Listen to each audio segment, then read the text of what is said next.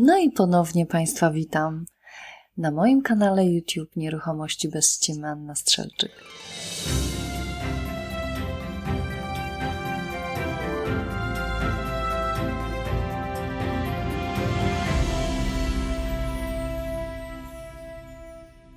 Pogadanki łanki, tym razem w nowym roku jako zimowa Anka. Chłód na zewnątrz, mróz, biało, w moim sercu jest radość nadal, może nawet większa jak jesienią czy latem. Rozgrzewam się tym, co robię, tym, co mam i tym, co wokół się dzieje. Choć dzisiaj, w tej zimowej ance, chcę z Wami się podzielić takimi dość trudnymi tematami. Od razu mówię, że nie będę objaśniać, co to znaczą, bo mam zamiar mówić o zmianach w ustawach, przynajmniej wspomnieć, ale głównie po to, żebyście Państwo wiedzieli, że zawód pośrednika to przede wszystkim ciągłe zmiany, że my na bieżąco musimy się dokształcać, doszkalać, czytać i czasami ktoś mnie pyta, no bo ja jestem u pani pod biurem i nikogo nie ma. Nie ma, bo ja jestem właśnie na szkoleniu w tym momencie z, nie wiem, z nowej ustawy, która na przykład wchodzi wkrótce w życie. Także nie miejcie do mnie pretensji ani żalu, poczekajcie, ja jestem i na pewno do Was wrócę szybciutko, ponieważ bardzo mi zależy na klientach, na współpracy z Wami. A dziś wieczorową porą witam wszystkich serdecznie i z góry dziękuję moim patronom za to, że wspieracie mnie, że wspieracie moją grupę, która tworzy razem ze mną. Od razu z góry też im dziękuję za to, że są zawsze, kiedy ja tego potrzebuję. Szczególnie kiedy mam wenę, a nie mogę pewnych rzeczy technicznych zrobić, i zawsze na pomoc przychodzi do mnie Martunia. Dziękuję Ci, serce moje.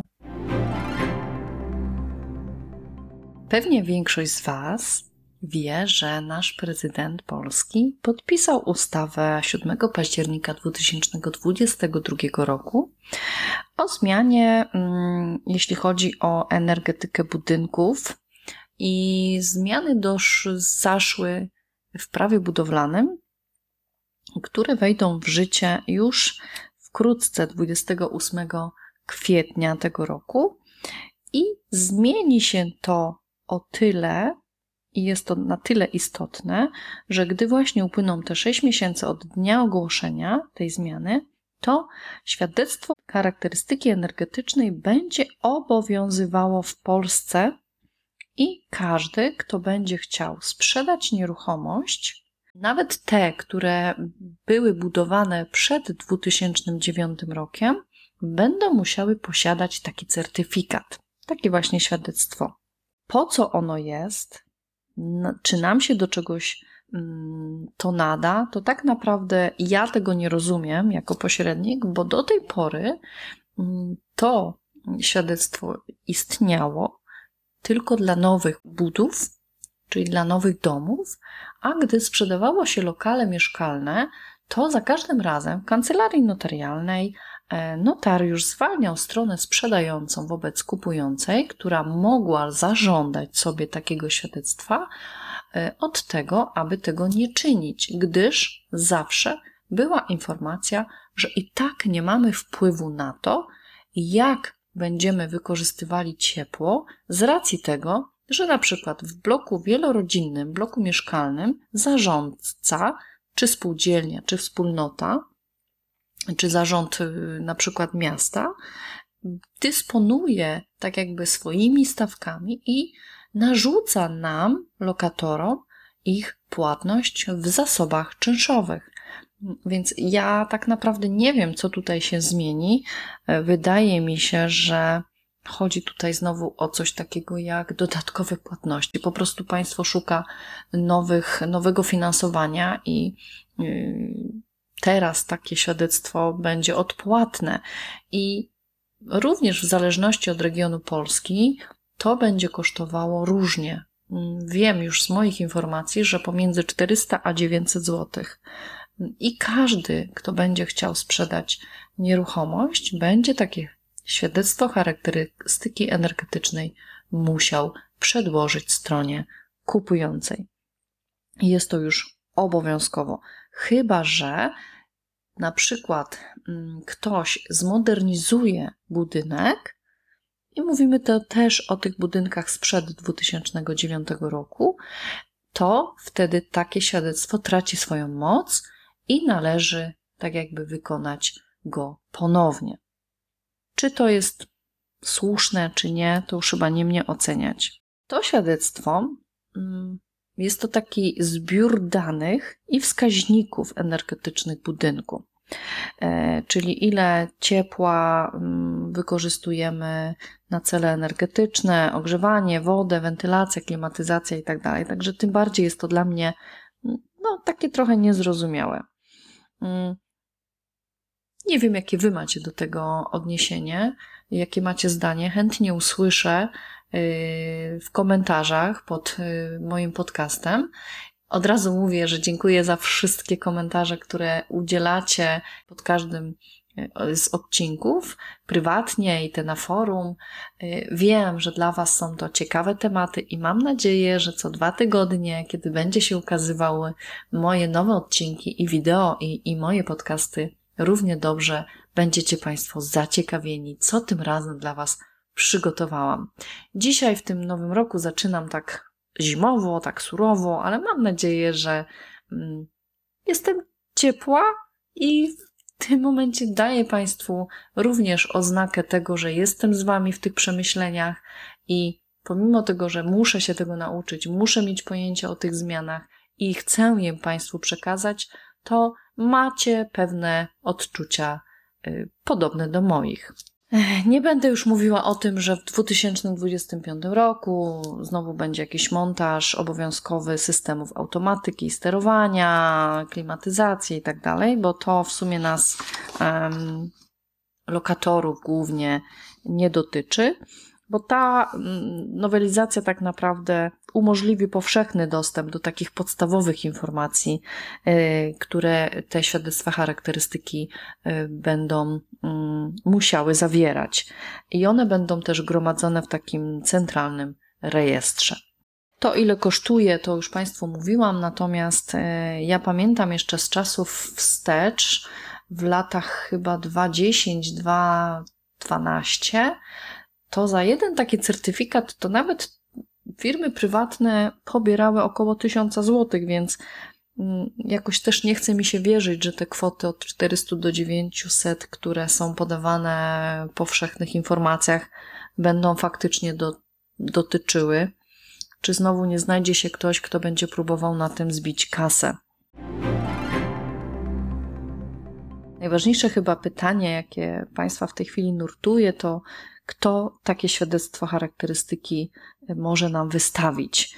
No i tutaj z odpowiedzią przychodzi nam oczywiście artykuł 17 tej ustawy prawa budowlanego, że to może być każdy z tytułem zawodowego architekta, inżyniera, nawet pożarnictwa, nawet może to być projektant, jak i osoba, która ma takie uprawnienia do opracowywania takiego świadectwa, e, ale tak czy inaczej decyzja będzie należała do projektanta. Zresztą wszystko to, co e, kto ma do tego uprawnienia, mówi nam cały artykuł prawa budowlanego numer 14, głównie chyba ustęp pierwszy, tego co pamiętam. Następnym tematem, jaki chciałam poruszyć, to jest umowa przedstępna, a umowa deweloperska. Czym się różnią? Bo są też osoby, które kupują nieruchomości z rynku pierwotnego i czasami pytają mnie po prostu ludzie, czym się różni ten rynek od tego rynku, jako wtórny i pierwotny. No więc różni się to tym, że rynek pierwotny jest to wszystko to, co jest nowo wybudowane i tak zwana ustawa deweloperska, czyli deweloper, ktoś nam to wybudował, nawet jeśli to jest osoba fizyczna i robi to po raz pierwszy, nie ma statutu e, dewelopera, ale ta nieruchomość podlega pod nieruchomość z rynku pierwotnego. Czym się różni? Więc w chwili, w której zawieramy z kimś umowę, a przedmiotu sprzedaży jeszcze nie ma, fizycznie go nie widzimy, jest w trakcie budowy i dopiero określamy jakieś warunki, to mm, jest to właśnie tak zwana umowa deweloperska, a umowa przedwstępna jest określeniem przedmiotu już istniejącego. I dzisiaj skupić się chcę na umowie i prawach e, klientów do ustawy właściwie de deweloperskiej. Co to właściwie jest, od kiedy ona istnieje? Więc ona istnieje już jakiś czas, bo, bo już długo. E, natomiast od 1 lipca 2022 roku, czyli ona już jakiś czas funkcjonuje i powiem szczerze, mm, no trochę miesza na rynku. E, troszkę z tym są problemy. E, widzę na swoim rynku, jak dużo takich budów y, pierwotnych y, jest na tą chwilę wstrzymanych, bo banki mm, no, dały dużo obwarowania. Już pomijam fakt, że ludzie boją się brać kredytów i faktycznie widać to na każdym rynku, i pierwotnym, i wtórnym, że mm, troszeczkę ten zakup został przyhamowany. To umowa deweloperska, ta ustawa deweloperska, no, troszeczkę namieszała. Co to jest, z czym to się je, do czego to się odnosi? Mam nadzieję, że tak pokrótce powiem, yy, że zwykły Kowalski mnie zrozumie. Od razu przepraszam osobę o tym nazwisku, ale tak potocznie się po prostu mówi. Ustawa deweloperska, podstawową rzeczą, jaka jest tutaj w zmianie, to yy, jest to ustawa o ochronie praw nabywcy lokalu mieszkalnego lub właśnie jakiegoś domu jednorodzinnego czy wielorodzinnego typu, nie wiem, zabudowa szeregowa, została wprowadzona po to, aby naszą y, słabszą stronę, tą stronę klienta kupującego ochronić. E, w obecnym kształcie y, ta ustawa ma dać możliwość klientowi wgląd do prospektu informacyjnego. Czyli kiedyś mógł to zrobić deweloper, natomiast w tej chwili mm, on ma taki obowiązek.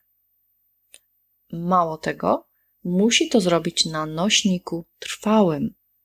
E, prezes UOKiK ocenił, że ta ustawa wcześniej nie chroniła tak naprawdę klienta przed utratą swoich środków, bo mm, wiemy na pewno z telewizji i ze słyszenia, że zdarzały się różne sytuacje.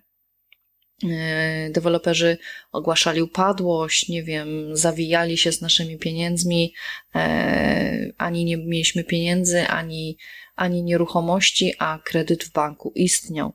I żeby temu zapobiec, właśnie ta ustawa mm, zobowiązała deweloperów do utworzenia tak zwanego funduszu gwarancyjnego. Taki fundusz ma być zasilany przez deweloperów, y, którym narzucono opłacanie składek.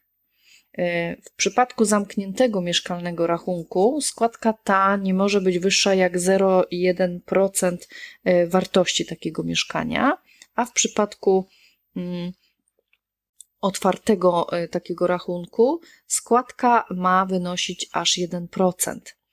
E, tak, tak naprawdę ta ostateczna składka ma być ustalona e, w jakimś tam rozporządzeniu, które ma, ma jeszcze dotrzeć. Choć powiem Wam z doświadczenia, że ustawa ustawą, deweloperzy mm, próbują na różne sposoby tak jakby uciec od tego, proponując klientom zawieranie umów przedwstępnych nie u notariusza. I tutaj przynajmniej ja w swojej sytuacji z klientem napotkałam się na, na taką przeszkodę, ponieważ tak naprawdę to bank decyduje, e, bo on formuje klienta i, i potrzeby nawet nie są pod klienta y, omawiane, tylko bank narzuca mm, klientowi co deweloper musi przedłożyć i, i właściwie też chroni klienta w ten sposób, że sprawdza tego dewelopera, tak? Przede wszystkim, czy nie zalega z podatkami, czy zapłacił wszystkie składki ZUS, czy nie zostało czasem wszczęte postępowanie upadłościowe wobec właśnie mm, tego dewelopera. Jest taki krajowy rejestr y, zadłużonych, tam też możemy zajrzeć, e, ale przede wszystkim bank sprawdzi, czy deweloper posiada taki fundusz deweloperski gwarancyjny i czy opłaca te składki. Myślę, że y, z tym jest największy problem, bo przynajmniej ja się z tym spotkałam, że największy problem deweloperzy mają właśnie z utwarzaniem y, tego funduszu. No i drugim problemem jest właśnie ten cały prospekt informacyjny. Dotychczas on go y, dawał na żądanie, a teraz ma obowiązek. Taki prospekt informacyjny musi posiadać parę rzeczy. Przede wszystkim cenę, termin zakończenia pracy, wszystkie daty, y, w jakiej na przykład y, nastąpi to przeniesienie mm, nakupującego tej własności, wszystkie dane, które e, trzeba nanieść odnośnie danej budowanej nieruchomości, mm, jakie, jaki sposób przelewania pieniążków jest określony, e, wszystkie w ogóle warunki mm, odstąpienia mm, klienta y, ze strony klienta od na przykład transakcji i tutaj powiem Wam taką, mm, no, dobrą chyba zmianą jest też to, że nowa ustawa zmodyfikowała taką procedurę odbiorów. Jeżeli deweloper zostanie, zostanie mu zgłoszona wada, to on ma obowiązek w przeciągu 30 dni e, do jej usunięcia. Ten termin wyznacza właśnie strona nabywająca tą nieruchomość. Jeżeli nie usunie deweloper, to nabywca może usunąć to na własną rękę, ale na koszt dewelopera. Ustawa pozwala też właśnie nabywcy na odmowę dokonania takiego odbioru, jeżeli stwierdzi, że nieruchomość ma jakąś istotną wadę i, i na przykład, nie wiem, deweloper yy, napisze w protokole, że to nie jest wada i on się na przykład do tego nie przyznaje, a nie usunie tego, to nabywca nawet może odstąpić od takiej umowy. Są to na pewno ważne, yy, ważne zmiany. Środki, które w ogóle kupujący wpłacają, yy, wpłacali przed yy, tymi zmianami, były chronione w taki słaby sposób, bo często ta niewypłacalność dewelopera doprowadzała do upadłości i klienci tracili swoje majątki. Natomiast w tej chwili jest właśnie ten rachunek powierniczy e, i to nam go sprawdza bank. Oraz cały przebieg tej budowy e, musi się zgadzać z całym tym właśnie prospektem informacyjnym. Wiem, że to nie są ciekawe tematy i na pewno większość z Was y, już o tym słyszała i o tym wie. Natomiast są też tacy, którzy chętnie tego u, u mnie na kanale szukają, pytają, Zresztą obiecałam, że będę również Wam nagrywała wszelkie zmiany w ustawach. Y, na przykład teraz wiem, że zmieniły się od nowego roku sposoby rozliczania umów najmu, mm, sposoby zgłaszania i tak dalej. I też dostaję takie od Was telefony, zapytania, co to teraz będzie. No więc powiem tylko krótko, że y, jeśli chodzi o terminy składania Mm, PIT-ów 28 y, z rozliczania się z tytułu najmu, to zostaje on przesunięty nie jak było to w zeszłym roku czy kiedyś do końca stycznia, potem do końca lutego, to teraz mamy mm, termin przesunięty do końca kwietnia, tak jak normalne zeznanie podatkowe roczne. E, stawki również się zmieniają.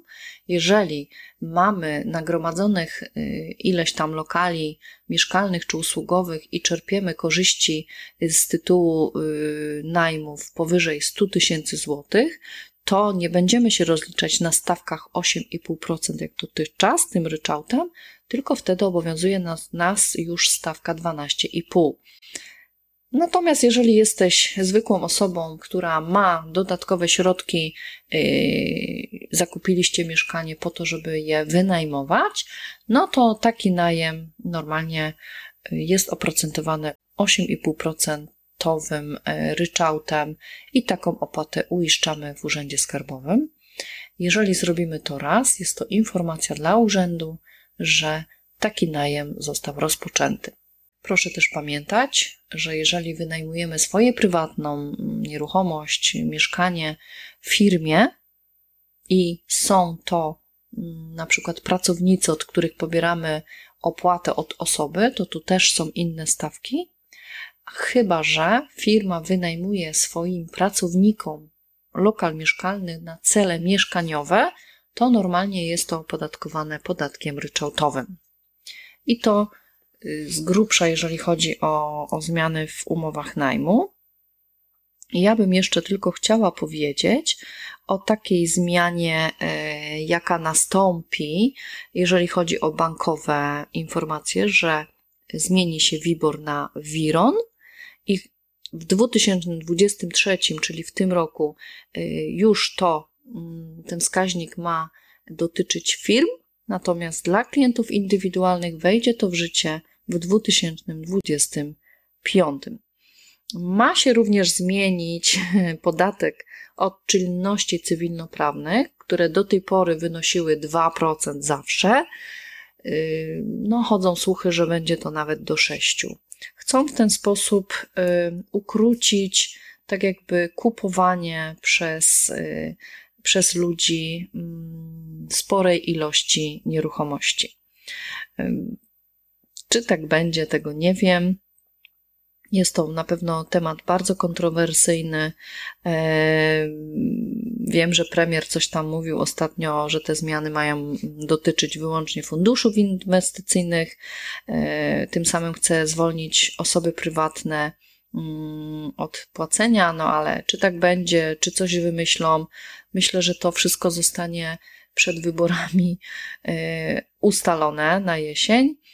Czy to będzie kiełbasa, czy to będzie naprawdę, tego nie wiem. W każdym bądź razie robi się nieciekawie, coraz częściej nam coś podnoszą. Już na ten rok wiemy, że wzrosły stawki czynszu za y, ogrzewanie, które są często też niezależne od spółdzielni, bo na przykład w moim regionie to y, termika czy PEC y, dostarcza nam ciepło i to oni wyznaczają nam stawki.